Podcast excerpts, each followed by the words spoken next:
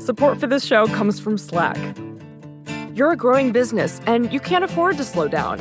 If anything, you could probably use a few more hours in the day. That's why the most successful growing businesses are working together in Slack. Slack is where work happens, with all your people, data, and information in one A I-powered place. Start a call instantly in huddles and ditch cumbersome calendar invites. Or build an automation with Workflow Builder to take routine tasks off your plate. No coding required. Grow your business in Slack. Visit slack dot com to get started.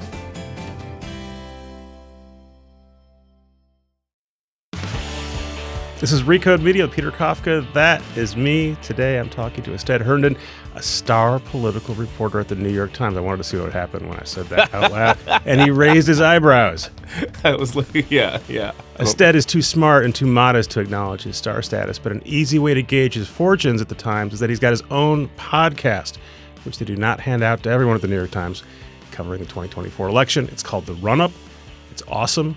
Covers both the big obvious players, people behind the scenes, and crucially is peppered with the voices of real voters, which we don't hear enough of. I love it, and one of the reasons I had Astead on is so I can fanboy out about the podcast. But before we get to that, let's make a terrible podcasting mistake. Let's talk about something that happened a couple days ago, and by the time this podcast comes out, we'll be like a week old. Uh, this is the DeSantis ah, Twitter yes. launch question mark. Uh, it's now conventional wisdom. This was a terrible thing, terrible mistake. Yeah. Astead Herndon, political expert. Does this launch matter? Does this failed launch matter in any way to DeSantis' chances? I would say, I mean, in classic yes or no, and no. I think launches are overrated.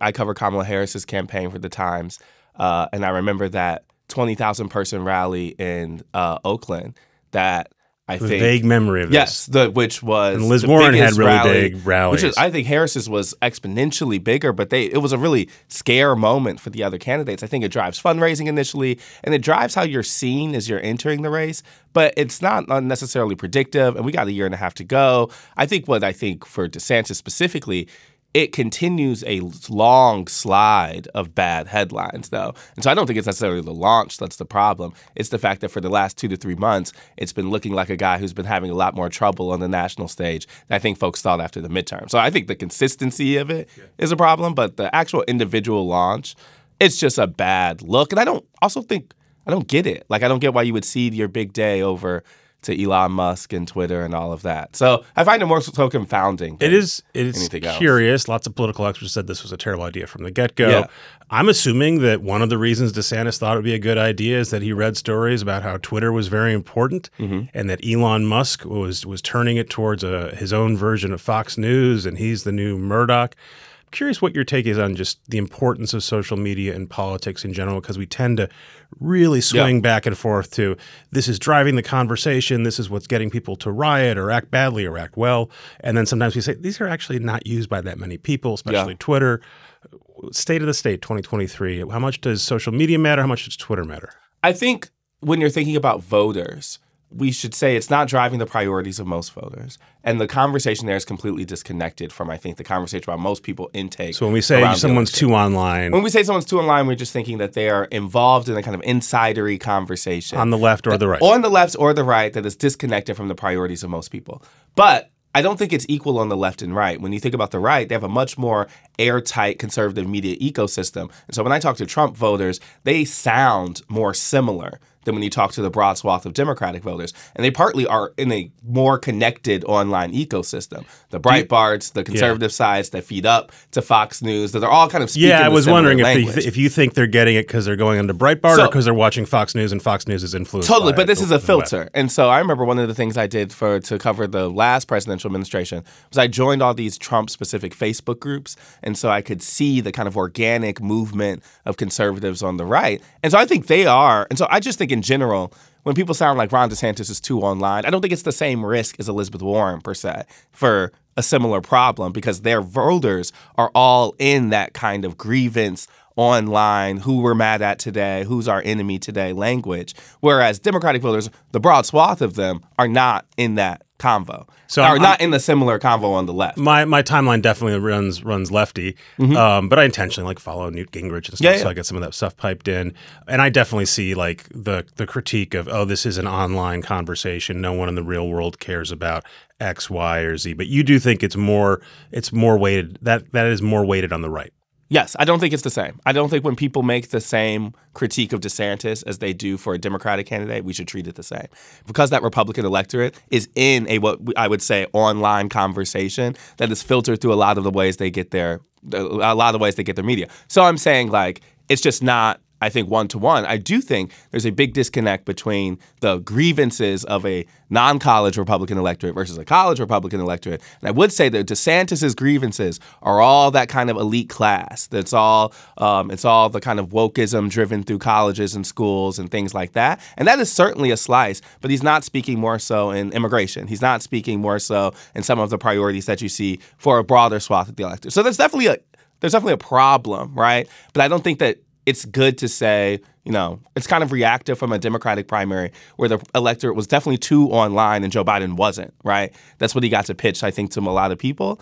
But that's because there's a different set of primary voters who I think are playing in a different field than Republicans. In, in terms of your work, and, and I've heard you on the on the Daily a long time, a lot, a lot of knocking on doors now, calling yep. people on the phone, calling. Yeah, I yeah. assume you're calling registered voters. Normally? We're calling registered voters through Times polling, so we match, link up with the Upshot to have their data sets, and then call people through there. So how do you weigh? Um, here's a random voter I found in Iowa yep. versus here's someone saying something online. In terms of which one is a real P O V.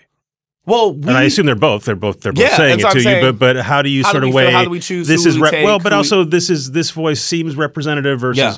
There's a certain. I mean, we do it not just in political Twitter, but it's all Twitter. All, all reporting just goes. Here's how someone who said something on Twitter. Yeah, I'm going to pluck pluck that out. Yeah, and it will now represent. How does it not uh, feel just straw man? Yeah, yeah. I think one, we try to match it up with the kind of data that we're getting larger on that front, so that you're not just hearing people. The last time we used voters was when we were talking about no labels and centrists and people who dislike both parties. This is in your your in the run-up a couple of weeks ago. Excellent episode. Yes, and so one of the things that we're trying to do is make sure that people who we get are people who are who are independent, people who um, I've already matched up data set wise with the frame. We're not just calling random people.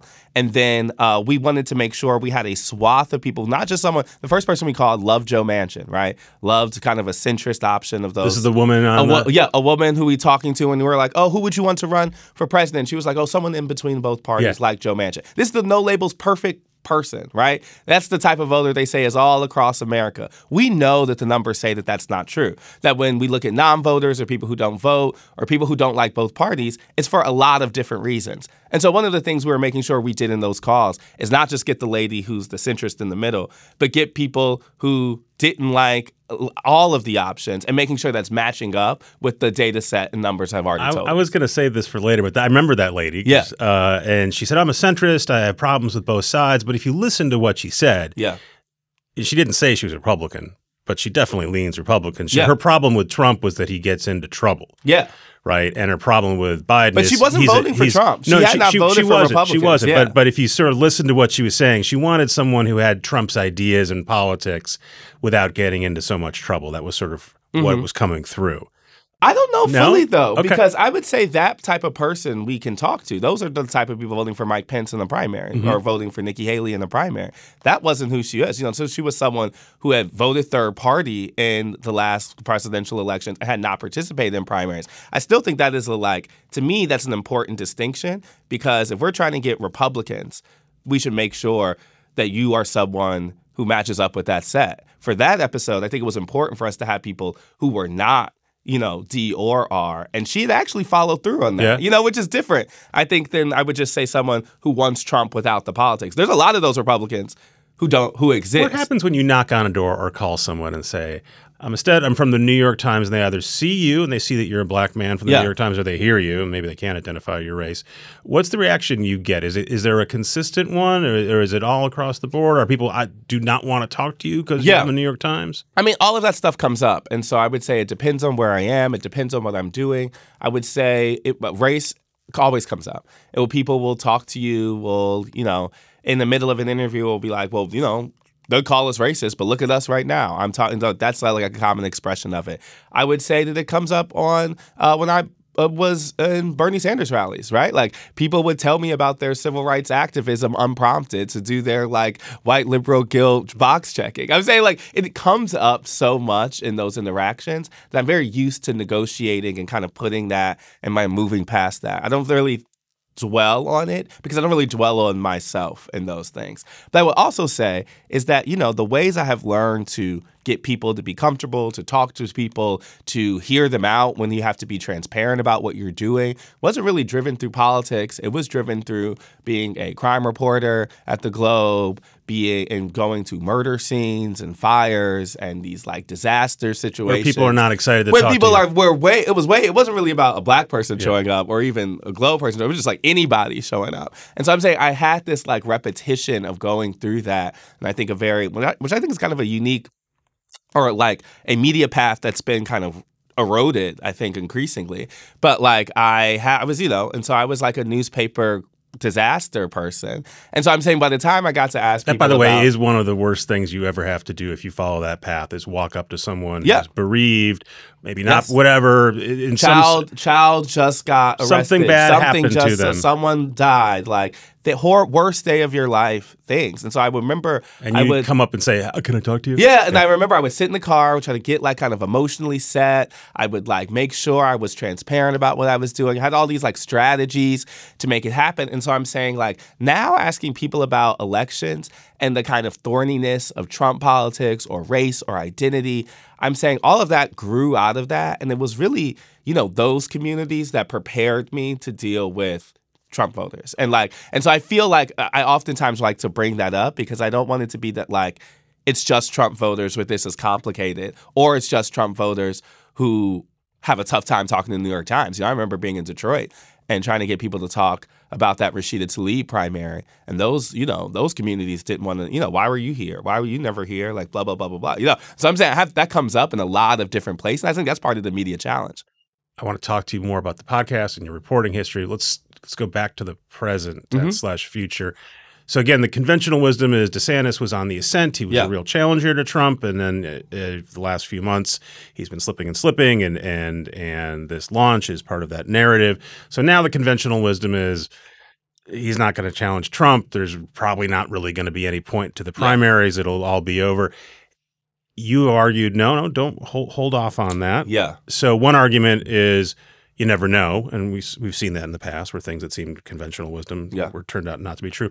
Beyond the fact that you never know it could happen, what what is the best case for saying, no, next year's primaries could be meaningful, Trump could really face a real challenge, given the landscape that we're looking at today? There is a legitimate plurality of Republicans, almost majority of Republicans, who do not want Donald Trump to be the next nominee, who want another option. And so that's just the fact. And so as long as his ceiling remains forty-five percent, as long as his ceiling remains forty-ish percent, then I don't think that door should be closed. Now, does Ron DeSantis look less capable of fulfilling that than he did three months ago? Absolutely. What I'm saying is that space existence means an- another person can show up. One of these candidates with independent money could rise, that, you know, considering Trump and legal challenges, you know, I just think that there are, with that space existing plus the level of dynamic things in the race, I just don't think it's worth closing. But I think people are reacting to very real information, which is that the post-midterms version of Ron DeSantis could not last. And there is a much higher hill to climb to overtake Donald Trump than expected because the assumption that he would fade away was a really bad one. Yeah, that, that was mostly was, wish casting. I that think. was just wish across casting. the political spectrum. And I think that was a lot of people right after midterms who were eager to think that something had moved on and have consistently made that mistake. And I think that assumption uh, fueled a little bit of the DeSantis hype machine that I think is just coming back down to earth, but which which which was. which would always have been a difficult task. If the conventional wisdom holds, and it's often right, and we get to early next year and there really is not a competitive race for the Republican nomination and Joe Biden is going to be the Democrat, what are you going to do? How how does that affect? If, and we just have basically nine months of sort of kind of replaying the twenty twenty election, and it's kind of hard to imagine what the twists and turns are going to be, right? Um, mm-hmm. What What do you do as a political reporter then if it sort of seems like, all right, it's kind of laid out? Oh, I think if we get a Trump-Biden rematch, this and, be- and one that you know you're going to have basically nine months out, nine nine ten months early, I think this becomes a story about the country who overwhelmingly would hate that reality, and overwhelmingly I think would be dealing with a political disconnect from system that I think would make me less interested in the twists and turns of the individual candidates, even though that matters. But, and I think would cause, I think from a political reporting ex- perspective, that story about how the kind of uh, despair I think people would feel about that reality, I think we would have a responsibility to highlight that story more. And I think that's part of the reason I think our show has tried to include those voices, is because more than any of the electoral results, we have a growing storyline about people feeling more and more nihilistic politically that I think we have to couple. And I think if it's a Biden-Trump rematch, all signs point to that becoming even more so. Normally every election cycle, someone comes out and I'll talk to them and they'll say, we need to move away from horse race coverage, yeah. and covering things the same way. And then we inevitably do horse race coverage because yeah. that's actually what people care about. Mm-hmm. A lot of people care about is who's going to win. twenty twenty scrambles that, right, in some ways. Yeah. It's a whole it's a different book. What what did what did political media learn from twenty twenty? What should they have learned, and, and how do those lessons get applied or not applied this time around? Well, I can say what I learned. I mean, I think that there is a space that Trump opened up that brought new people into the process, that reshaped the parties, that really switched where the power centers were in politics. And I think that it is a responsibility in these elections to make sure we are covering things with that new information in mind, which means we're not just listening to the candidates. We're not just listening to the campaigns. We're not just listening to the consultants, that we are also listening to the possibility that people are going to completely break from that, and that how and trying to find kind of creative ways to test that. Because if you would have followed that conventional wisdom in the midterms, you would have been wrong. If you followed the wisdom in twenty twenty, you would have been wrong. These are not, these are, we're having too many of these proof mm-hmm. points to return back to the same model. And so for me, it's the reason to try, it was kind of the impetus for doing something like this, is because I felt, where was I doing the work that I felt most nuanced about? Where was I doing the the things that I felt like were going to be, um, and, and in audio, I think there's a willingness to hear people out that I could not get you to listen, that could not get you to read. I think there's a willingness to explore kind of challenging topics that people would not deal with otherwise. And so I was doing these kind of individual audio episodes when I was on the road, and uh, thinking how, thinking, you know, can we create a space that is more, where people are more willing to deal with the stakes of the election and not in a specifically horse race way. One of the things I really like about our last season heading into the midterms is that it's not really about who's going to win, and that you deal with the reality that the election's going to be about democracy, about extremism, about how did we get here, about who, who people are judging. But we're not doing that through the lens of typical who's up and who's down. So by the time the results come, I think we're prepared to understand the results and understand that Trump is not going to be uh, kicked out overnight. I think you understand that from there, but you don't have to know who's going to win. And I think that's a, and then I think that's a model of thing that for me was also important to do, partly because of this question. I didn't want to be in the same Iowa gym, writing the same story and complaining on Twitter, saying the same thing. I wanted to try to do something different. It's funny because whenever I see a voter interviewed in a standard story, I'm like, come on. Yeah. Either, you know, it's the it's the thing we all make fun of. It's the diner story, yep. right, with the yep, regular yep. people, and they probably aren't regular yep. people. Or you go to you go to a, a, a caucus, and so of course you're talking to a very particular kind of person that yep. shows up to a caucus. So these aren't regular people, and yeah. I just dismiss it right away. In your podcast, I've got just so much time to hear regular people yeah. working through stuff. And again, I can, I'm trying to figure out what they really think mm-hmm. versus what they say. Why do you think that format is so much more conducive? Well, one, I think we are getting more regular people, right? With polling, with us calling It isn't people, just random. You guys are you are using yeah. science. And we're also just not getting people who come to events, mm-hmm. right? But also I just think there is you know, we ask a couple good questions. I always ask, like, what's what are the what informed you politically? We hear what brings people to a point.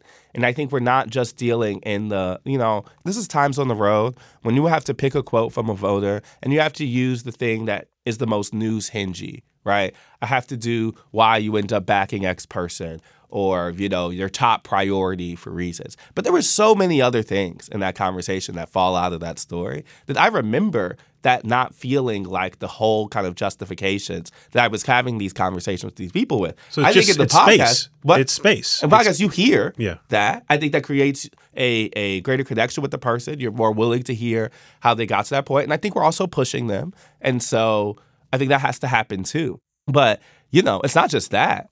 You know, we interviewed Mike Lindell, right? Like, there's no way that if I do a magazine profile of him, that can't work. What you can do You can't is, just run a transcript of Mike Lindell. First of all, it'll go on forever. Right, exactly. Second of all, it'll just be crazy. But rants. We have to retain, I think, the reporting framing power that audio gives you. I think you also, we thought really clearly about what we wanted to do with him. We think we did that in it. And then we also paired him after that with R N C Chair Ron McDaniel to make it a clear story about not just this individual guy, but this guy and his relationship to power. Those are all choices that I think you can make. And I remember one time going to this kind of extreme Trump event for the Times to do a story, and there was a question about whether we wanted T V cameras to come with. And I remember being like, no, that changes my ability to... Then he's not talking to you, he's talking to the camera. They're not talking to me, they're talking to the camera. And also, I can't, I have to deal differently with this interview. It just, and I just think you have to be honest with yourself about who you're talking to and what you want from there, and make sure you're not kind of ceding that Uh, framing power. You're leading me off my outline, but that's good. It's uh, these are questions I had for you for later. That Lindell interview is great because uh, you let him rant. You let him do his thing. But, but it's not hours of it, right? Yeah. It's a, you get a good sense of it. And then you do a thing I notice in a lot of your interviews where I'm like, and I, have, I hear this whenever I listen to anyone doing an interview, I'm like, oh, I wish that person should ask about this or they should follow up on yeah. that. And for you, I can, and I imagine, I have this parasocial relationship with you, that, that there's a bunch of questions where someone says something that's obviously wrong or you don't agree with it or it's not supported by facts. And a lot of times you just go, I can't do, I can't imitate you properly, but you basically go, uh-huh. and then ask another question.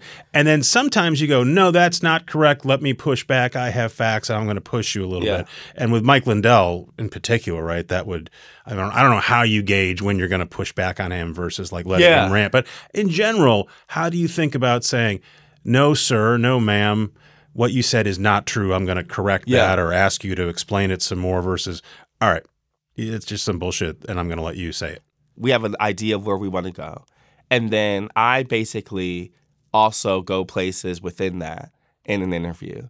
And I try to make sure that people are heard clearly before I am refuting or or kind of going back and forth. And so for me, is if I feel like you are not answering honestly, that's when I'm going to try to bring something up or to push directly. But if I am asking and you are laying it out clearly, I will move. I will largely move on, or just like make sure it's clocked, or I don't know if it's a subconscious mm-hmm, or like a or like a. All right, so are you saying this? Is that what I hear? And then we can do that, and then we can go forward. It's interesting though, because I think one of the things about doing this is people really hear your process, right? It definitely like changes. You know, I'm talking about the power of retaining framing in a story. You also have to execute live a lot more. Because in the story, I could call you back. I could make sure I did something later. I could hear something mm-hmm. and kind of follow up and clarify. And in these moments, you have to do this. And so there will be times when I am just listening, and then I will look at the clock and be like, "Oh, I need to, I need to get somewhere here." Uh, and th- and I think all of those are just kind of felt out in the moment. But the good thing is that we have a set idea about where we're trying to build to. So I have a place in mind. And then we have like a kind of team that's talking in real time. And then I am in like, and I'm someone who's going to like, you know, follow something if I just do you, hear. Do you have someone in your ear? Do you have a, a producer in your ear? We have, um, at, we have a, in the script, we will be talking as a team. And so, so someone, you're talking with Mike Lindell and, and you can see comments? From so not when Mike Lindell one, because that was an in-person yeah. one. But a lot of times when it's in Zoom or something like that, we can be able, like I will hear, you know, someone be like, go skip this question or Do we need to go back? Or not always, because you're also, because the t- tough part is you got to listen. I mean, I think that the most important part, and I remember saying this early, was like, I have to listen. And so you don't want to be reading the whole time, because that's, I think, the best follow-up questions are coming when you're really actively listening. And so I'm basically checking in and making sure I'm following a script and taking suggestions. And I do take suggestions for sure. It's a team effort. But like, you also have to listen and ask, because that's definitely where we're going to big payoff. We'll be right back after a word from a sponsor. And we're back. When did you come to the Times? What year? twenty eighteen. And and when did you start becoming podcast guy? Uh, last year. Last year. So I was I was twenty-eight. I did the Daily guest hosting. I was the Daily. Ho- the Daily was a big deal when you got there, right? Because it launched with a bang, twenty seventeen. Yes, the Daily was already was a big a deal when I got there. Yeah. And was that a thought like, oh, I'd like to? That Absolutely sounds. Not. I want to be involved in that. No. No. No. No. I had no audio like tingles at that no time. No aspirations. No. I was doing the paper. I really loved it. And I had a great time. I did the twenty eighteen midterms, and then it was presidential. I covered Warren and then Harris, and then I was on both candidates. But I was doing these kind of road enterprise stories. And so actually the first story I remember doing with the Daily. Meaning you're on the road and trying to figure yes. out something that's independent from whatever the news of the day right. is. Right. It's not the news of the day, but trying to find a theme that means something, that it speaks to a broader kind of political concept. And so, uh, but I remember the first time I did the Daily was I had pitched this story about um, the different music of all of the candidates in the twenty twenty Democratic primary and how you can tell, like, you know, who they're kind of trying to reach by the music playlist of the different candidates. So I got the candidates to all give us playlists, and then we did this, like, visual thing about there. And then the Daily reached out, and I did this Daily episode. And I was like, you know, it was so, you know, people from high school reach out, you know, like, it's like, no one cares about their, like, a story in the mm-hmm. paper, but like, you know, the Daily was like, you had made it at the Times. And, uh, and then I did a set of field stories with them leading into the twenty twenty primary, where we reported from Iowa. Yep, I remember those. We reported from South Carolina. I did one from Minnesota about, def- uh, about the back and forth with the city council about defunding police. And those were my real time when I was like, oh, I'm feeling like in this medium, I am telling a really nuanced story, and I'm really liking the fact that, like, you're taking this journey is happening. And so I was doing a print story and then working with the producer to produce those, or to, to kind of complete those. And it was, that was my real experience that got me thinking about things I think lead up to the run-up. And so now you got this prestigious pod. Do you raise your hand for that and say, I'd like to stop typing up words. I like to do audio only. How does that happen? I don't think it's a straight line. You know, I was I was basically guest hosting the Daily, and it was a kind of moment where I think Times Audio was thinking about where those pieces fit. And I was kind of raising my hand to be like, I want to make a switch. And I think we went through kind of different ways that that could happen. And but I really like, they were really open to the idea of trying something different. And uh, I think that was largely because I had been doing stories that had li- really lent itself to that. I was pitching an idea of translating stories. I had worked a lot with audio previously, you know. And so I think the idea, we, you know, we, I don't think we clearly knew where it was going when we started, but I think there was a sense of like trust in both Times Audio and to me to kind of find at least something that could speak through the midterms. And then as I think we were doing it, it was feeling better and better each time. And I knew. I knew it was. I knew the medium was one that suited how I viewed politics, that in a language of accessibility, in a language that feels unique to people, in a language that does not feel like horse racy stuff. And so I knew that audio and kind of how I was viewing reporting could be a good match. But I think we still had to see that work. And that's like, last year really helped with that. I think we got big plans for going forward. I'm, I'm glad you're doing it. Does it, did it feel like a risk? Does it feel like a risk? Because you're doing this cool thing and it, it links up with, I think, what a lot of people are interested, what you're interested in. Yeah. But it also means you're not going to have an A one byline. Oh, for sure. Um, and for a lot of people in the Times, a lot yeah. of people outside the Times, that's still what matters is one hundred percent. The, the, the, the person whose name is on top of the New York Times is the one who's doing the biggest, most important work. Yeah. I had to break myself of that. I did not. That was, I think, one, like, I've always enjoyed when I was on the, when I was on the paper, when I was on the politics team on the paper side and writing stories. I always enjoyed leveraging the other parts of the Times. I was doing audio, but I also did the Times te- television show, The Weekly on F X when they had it. I had done all these visual stories. I liked the other, the stretching of storytelling. I actually found, I think it was the unique part about working there. And I also think it was very clear to me that I was stretching the same journalistic muscles, but it was having li- different levels of impact and accessibility. And so I became a reporter who became more excited about telling the stories that I wanted to do in whatever way they were, they were being done, rather than being a kind of front page driven. Not to say, you know, we what's love the, the front what's page. What's the downside of not having that A one byline? I think there's a permanence of ideas in the paper that is not the same.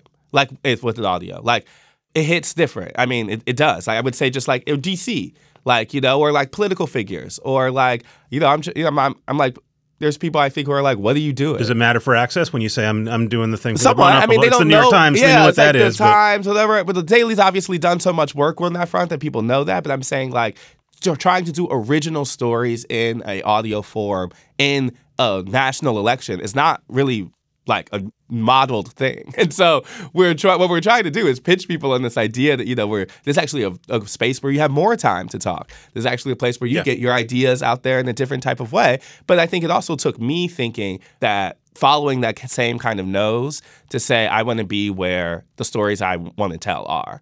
And if that's audio, then I'm going to do it in audio. If that's paper, I'm going to do that in paper. If that's whatever. And so I think I miss writing too. Like I'm going to like, I mean, I write for this show, but I'm saying like, they are thinking about ways to try to do like, you know, stretch some writing muscles. Mm-hmm. But but I haven't missed it in that way because I feel like we are doing like journalism, you know, like, you know, like, so I'm like, people are like, oh, do you miss the paper? I'm like, no, I think, I'm, I think we're really modeling the paper. I, in the new I, form. I agree. Although I continually have that debate with people I work with and for. You've had a really fast ascent. You you grew up uh, outside of Chicago. Mm-hmm. You went to school in Marquette, uh, Milwaukee. That's why yeah. we're in Wisconsin shirt for you today. Um, so I appreciate that. And I was I was checking up on your past. It did not sound like you wanted to go into journalism. It did not sound yeah. like you had aspirations for the Times. Here you are. Yeah. And from what I can tell, you went from basically Milwaukee to Boston to the Times. That's very fast. Yeah, I went from Milwaukee to uh, I got an internship at the Globe right after after school. Which, by the way, that's a hard thing to get.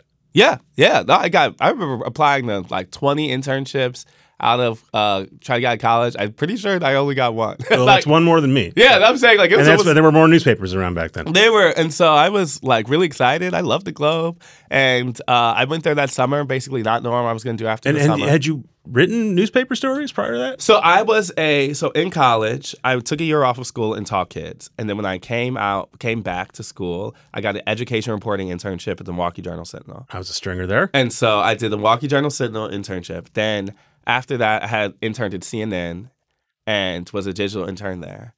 And so those were things I was doing. These seem like school. Really, like you just went from someone who did not have aspirations to journalism. All of a sudden, you're interning at the Journal Sentinel, which is a big, big regional paper. You get to C N N. Did it I mean, feel I like would, it was I, easy? No. I would say like all of those things. One, like I was broke.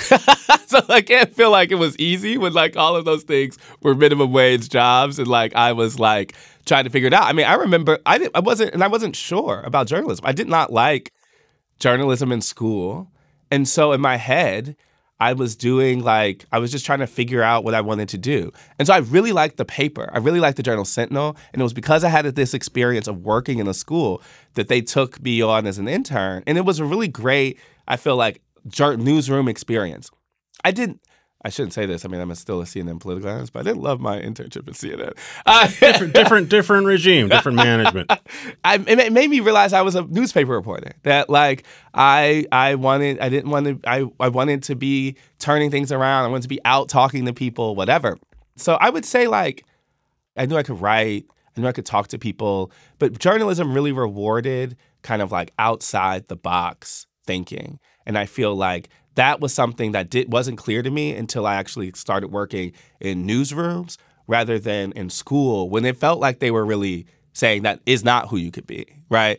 I was in, you know, I feel like I was still in a journalism coll- collegiately where it was like you shouldn't care about anything and like, you know, objectivity requires you saying nothing in stories. And so I never, I was like, that sounds horrible. That sounds like a job I don't ent- want. And then you go to work for the Journal Sentinel, the Boston Globe, the New York Times, and you find that's not the case and you have much I don't think that that's the type of journalism I do. I yeah. don't think that that's the... But that you have the capacity, that, that you have the ability to do that. I um, think that all of those places have rewarded the reporting that I do. And I'm saying that means to me that it is not a institutional choice to do that stuff, but sometimes a reporters who are not thinking about how you can frame things in other ways. And so what I have always put the onus on myself, and I've all, and I've pushed those institutions too to try to think differently about not just objectivity being the midpoint of both parties, but and I don't think that's where we are anymore. Frankly, I think that there is a I think there's been a shift in the type of stories that you see at places like that that have accommodated people like me. Yeah, all right. I keep, I keep, I keep, I keep jumping on my my uh, my structure here, but I, I'll ask you about objectivity. Yeah, there, you know, there still is, by the way, and we're seeing more. You're seeing people talk about it more now as they're, you know, yeah. launching the messenger and trying yes, to reorient yes, C N N. Yes. That yeah. objectivity matters. That you've got to hear from both sides. This is a traditional. Uh-huh. Traditional sort of journalism one oh one mindset that existed in newsrooms of all sorts for yeah. a long time. Len Downey from The Washington Post famously bragged about never voting because he didn't want that to cloud his yes, judgment. Yes, one hundred percent. And then that's really been criticized for, for many years, but really much more vocally the last few years. Yes. You're one of the people who makes that criticism. Yes. Have you always felt that way? And, and, and did you feel any trepidation about saying that given that you're working for the New York Times, incredibly scrutinized yes. newspaper. Yeah, yeah. Uh, and then, and so what's the reaction outside the Times and inside the Times when you say stuff like that? Well, I would say that that is, it, it is, it has always been clear to me that I didn't want to just be a journalist. I wanted to do, be a journalist that was saying things that I believed, that was doing reporting that I think was actually contextualizing and cutting through noise and not just, you know, stenography. And so that was always informed for me. Not as someone that's pre, I mean, I mean, I'm a child, but that's still pre-Trump. You know, that wasn't informed by Donald Trump. That was informed for me for like a legacy of what were my Black journo heroes, who I felt like were clear-eyed about things. Who were like, some of those folks? I'm saying like the Chicago, Ida B. Wells, like people who are like clear-eyed about lynchings or civil rights movements or things that have, uh, you know, mainstream media was missing at that time too. And so I never found that to be a controversial thing to say because I thought that was the history of American media, right? So I thought that. So I was dealing in that. And I would say that what I have, my experience has always been when I have taken that to the Boston Globe or to the New York Times, they have been like, do the story then, you know? And that is something I can work with. If you're, if, if, if I, if I, I have been empowered to go to, you know, Trump stock and, uh, and also to Black communities and tell those stories. I did all stories through twenty twenty from South Side of Chicago, from George Floyd's memorial, from, I think we covered Black voter electorates in unique ways last cycle. And nobody talks about that. They talk about how I talk to Trump voters. And I'm really proud of the ways we've actually done that largely. All I'm saying is, I don't think those institutions, I don't think, I'm not, it's not, it's not me flattening the real kind of open fights that we've had about this stuff. All I'm saying is if you think, take the Times, if you read A G's big note from a couple weeks ago, I think that's A G. Salzberger, your yeah, publisher. A G. Salzberger, the publisher of the Times. I think there's a clear recognition that the conversations that these like objectivity have shifted over the last, and we're not going to go back to a world where we're just trying to do that. But it matters to us to follow through. For us, we have a tough time with this sometimes. So he put out a note saying this is sort of how we're thinking about objectivity. A lot of things, but this is one of our yeah. ideas.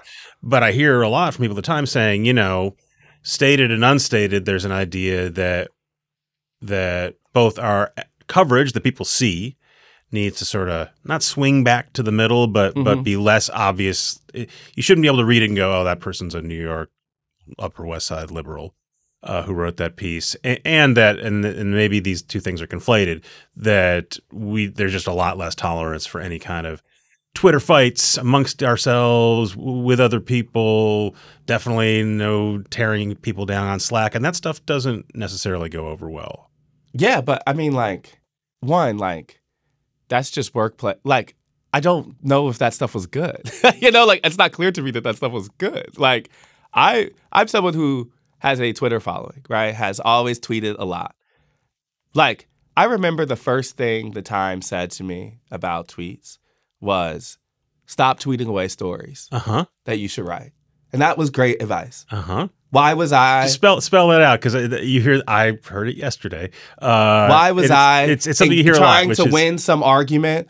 With, or why was I going back and forth really good insight. With some insight when I should be putting that in a paper, actually reaching people and actually, actually doing journalism. And like that to me was great advice. And so all I'm saying is like there has always Twitter has to me always mattered as a place to have a conversation with other media. I think we have pushed things like, you know, ideas on objectivity, or to me, it's a water cooler of media. It's a place I've talked to friends. It's a place I watch soccer and watch basketball and whatever. But has it been a place to help me succeed in journal? Has it been a place that has made journal my journalism better? Like, eh.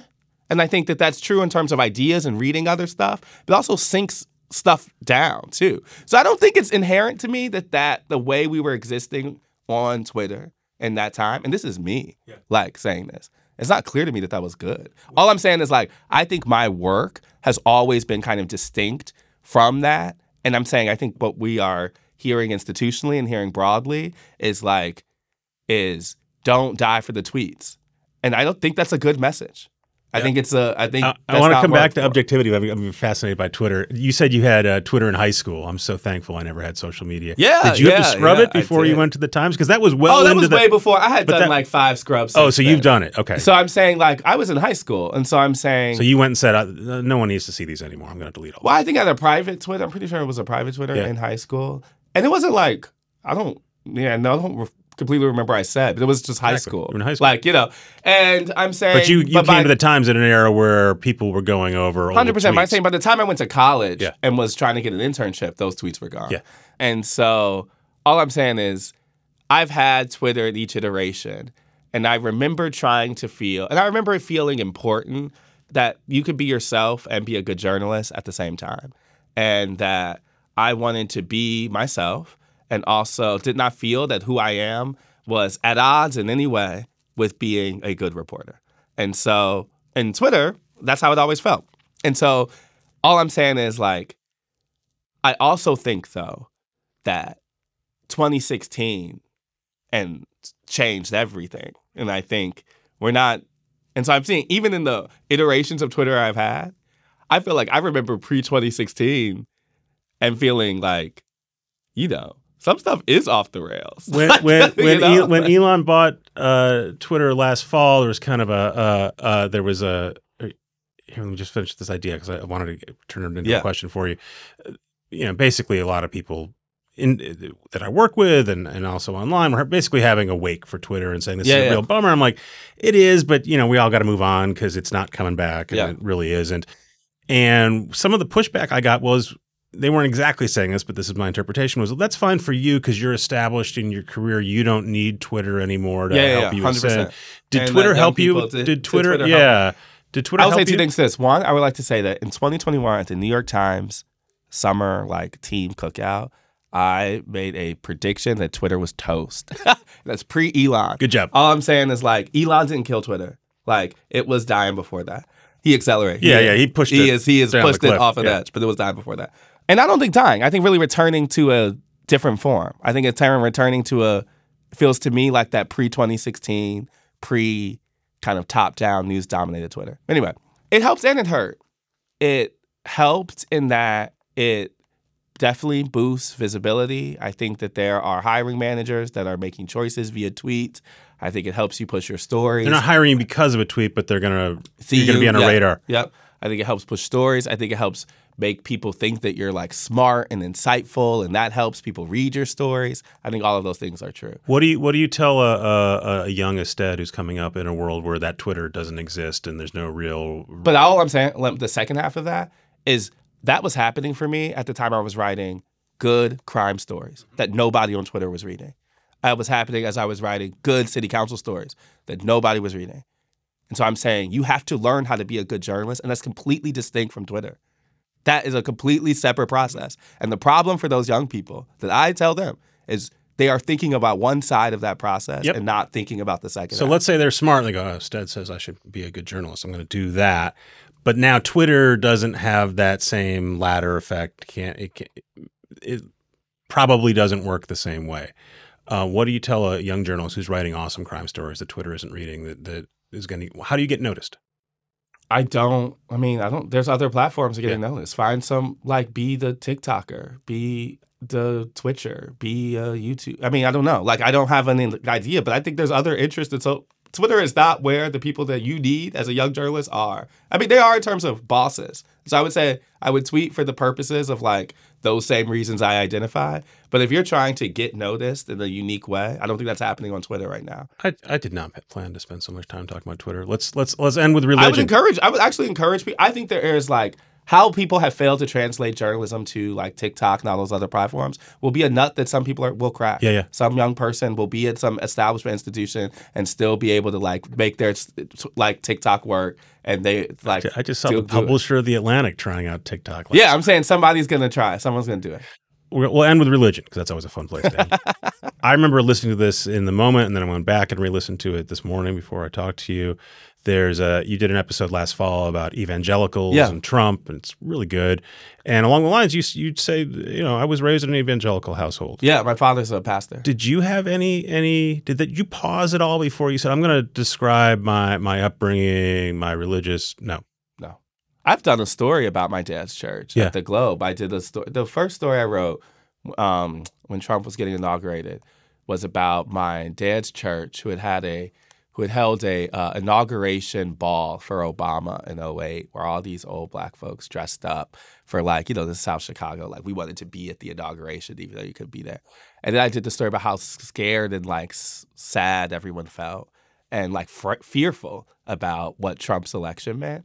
And so like I've always felt that those parts of me are not things I'm running from or are also core parts to understanding how I view reporting and politics and like, and so I don't I don't have a fear of pausing for that because um, I don't know. I think that episode only happens because of that.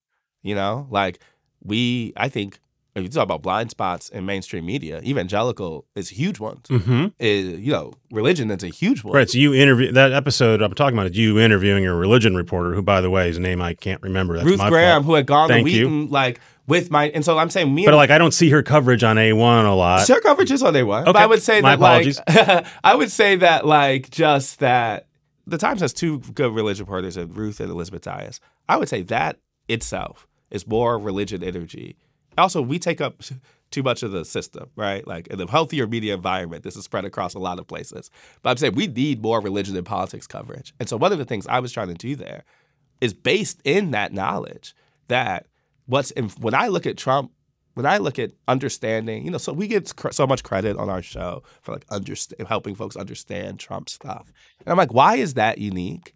Let's think about why that. What what has led that to being unique? Have you known enough evangelicals? Have you know? Do you understand non-college folks? Do you understand, you know, white working class people? Like people talk about Wisconsin dads like they're from Mars and D C, and these are people I've known my whole life, right? These are people who I who are who like I've been to Waukesha not for not for journalism, but when I was in college, you know. And so I'm saying for me, all of those things add up to it, and so I'm not gonna like I'm not about to run from the religion part or from my parents or in the same way I'm not gonna run from race, in the same way I'm not gonna run from, you know. And so I'm like.